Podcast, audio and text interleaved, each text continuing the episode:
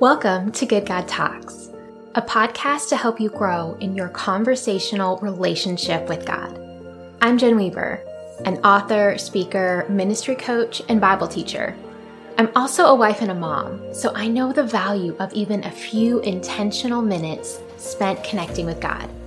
In our short time together, I'll share a conversation starter, a related Bible verse, and a question for you to ask God. Our good God talks with us, and He invites you to stay constantly connected with Him in powerful and practical ways as you go about your day today. So let's get started.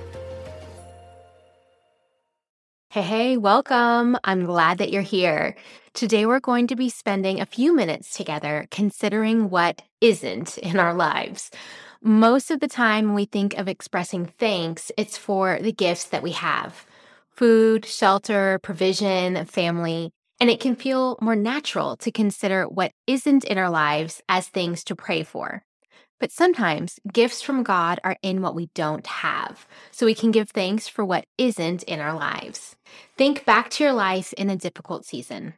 Maybe it was just a hard time, or it could be before you received salvation.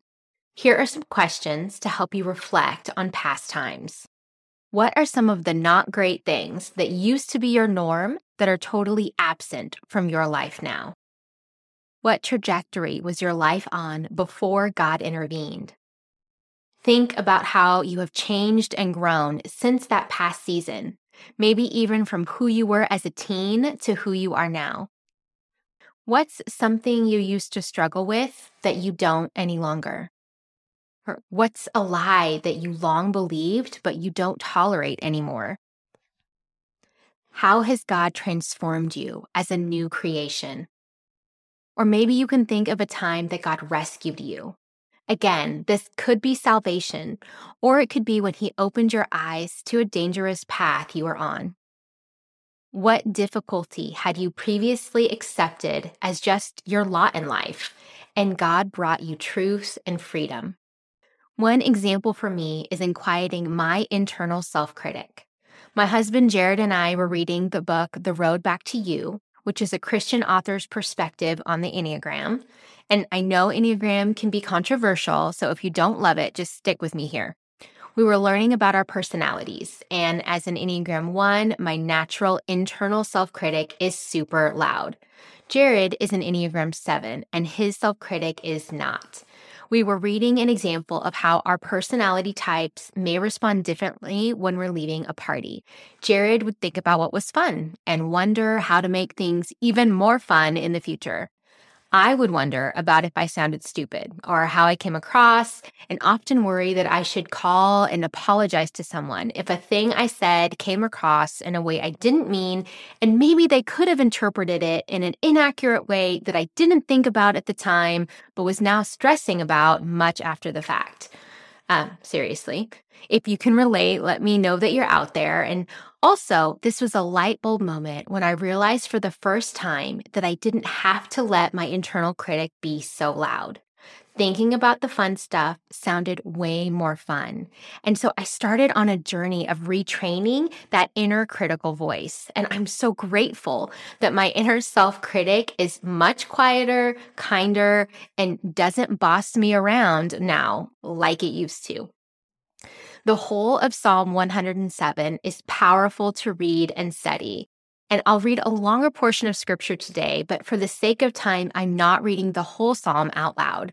I'll be reading Psalm 107, verses 1 through 9, and then skipping down to read verse 43. As I read, invite God to help you recall what once was in your life and what isn't any longer. Oh, give thanks to the Lord, for he is good, for his steadfast love endures forever. Let the redeemed of the Lord say so, whom he has redeemed from trouble and gathered from the lands, from the east and from the west, from the north and from the south. Some wandered in desert wastes, finding no way to a city to dwell in. Hungry and thirsty, their soul fainted within them.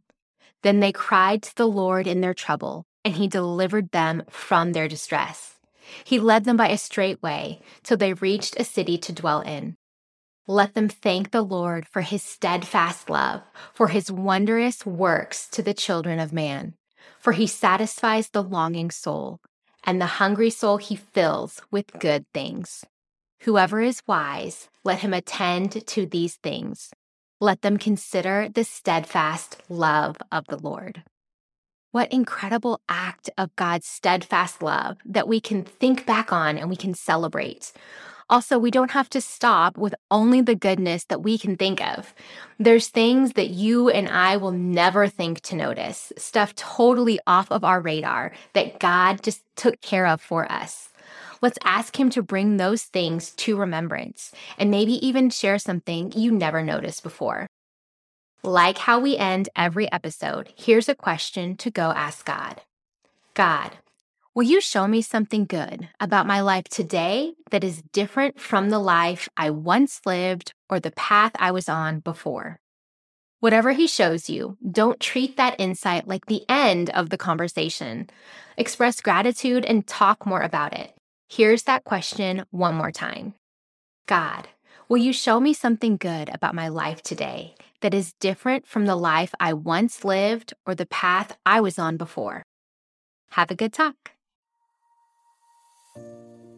Hey, friends, if you enjoyed this podcast, I have another resource to share with you. My newest book is a fully illustrated poetry collection, and it's called A Beckoning to Wonder Christian Poetry Exploring God's Story. It's available now on Amazon, and this book is for you if you find yourself weary and stuck in the rut of familiar routines, if you know that God is around but you find him hard to notice, or if you feel like you're still waiting for the fullness of life you were promised, A Beckoning to Wonder is an invitation to know God more intimately and to rest in his goodness. And so I'm so excited to share this with you. Also, while you're here, would you please also leave a quick review and share an episode with another person? Reviews go a long way in helping other people find out about Good God Talks.